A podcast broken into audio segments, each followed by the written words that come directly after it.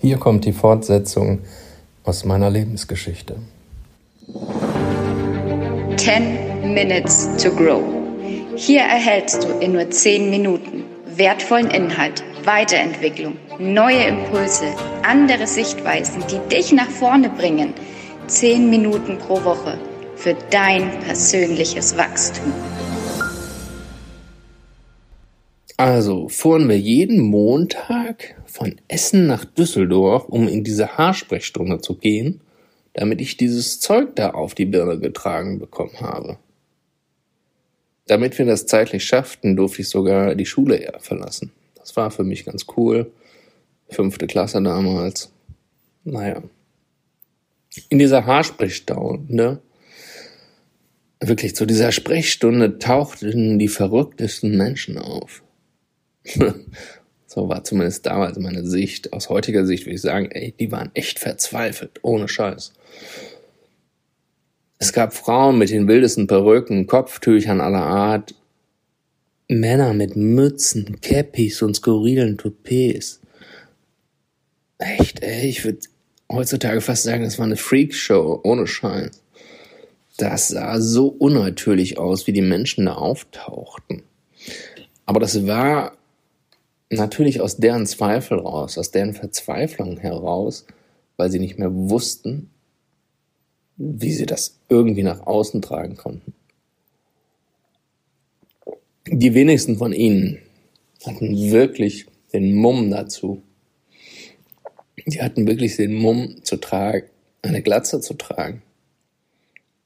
Es gab Frauen, die eine Glatze hatten hatten sich den Kopf kahl rasiert, so die letzten Fussel auch noch wegrasiert und ich muss sagen, die sahen immer am hübschesten aus. Weil sie von innen heraus strahlten wahrscheinlich.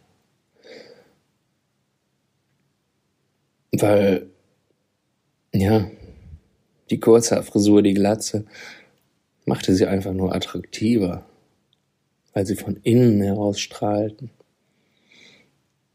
Aber das ist, glaube ich, ein anderes Thema. Naja, es gab dann noch einen, so einen ganz verrückten Mann, um es jetzt mal so salopp zu sagen. Also wirklich ernsthaft. Kennt ihr diese alten Flocati-Teppichs? Äh, Teppich? So mit so Fransen am Rand? Ohne Scheiß, der hat sich so einen Quatsch da ausgeschnitten. Und hinten als Haarteil angeklebt oder was auch immer. Der hatte hinten am Hinterkopf so Flocati-Fransen. Das sah sowas von furchtbar aus.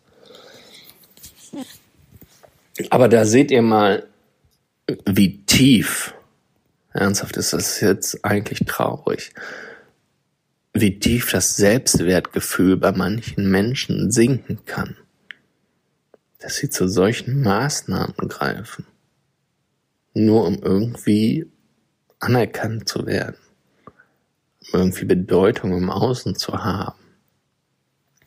Sieht man, wie sehr so eine Krankheit einen innerlich kaputt machen kann, wenn man nicht darauf achtet. Bei dieser Desensibilisierung gab es verschiedene Tinkturen und verschiedene Stärken.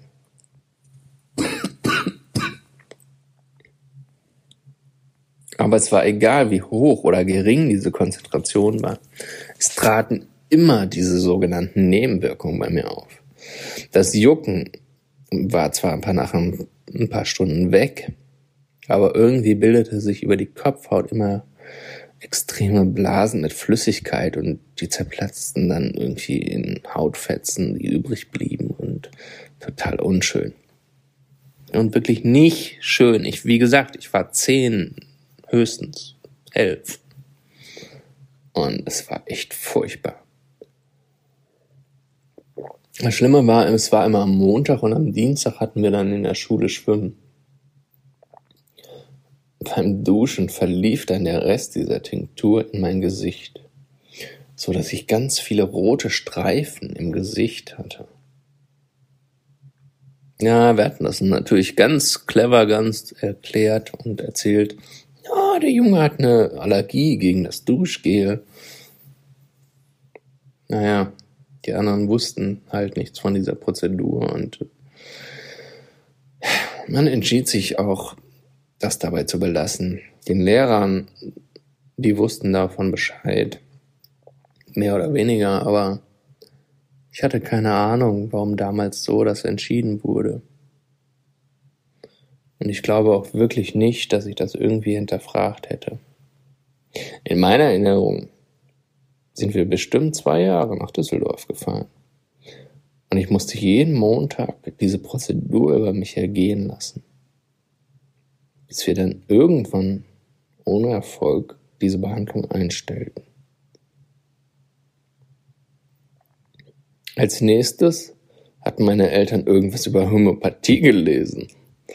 Und es wurde versucht, mittels Akupunktur eine Verbesserung herbeizuführen. Von da an ging es also regelmäßig zu einer chinesischen Heilpraktikerin.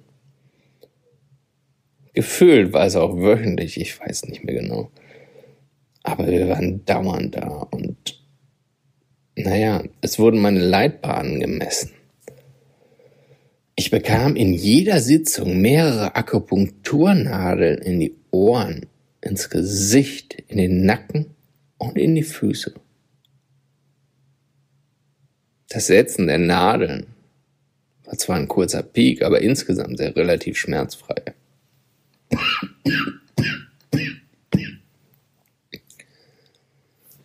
Damals hatte ich noch in dem Alter Migräneanfälle. Die Migräneanfälle, die nebenbei auch noch regelmäßig auftraten, gingen aber nach relativ kurzer Zeit wieder weg. Nur der Haarausfall schien nicht wirklich ja, wegzugehen, beziehungsweise es gab nicht wirklich eine Besserung.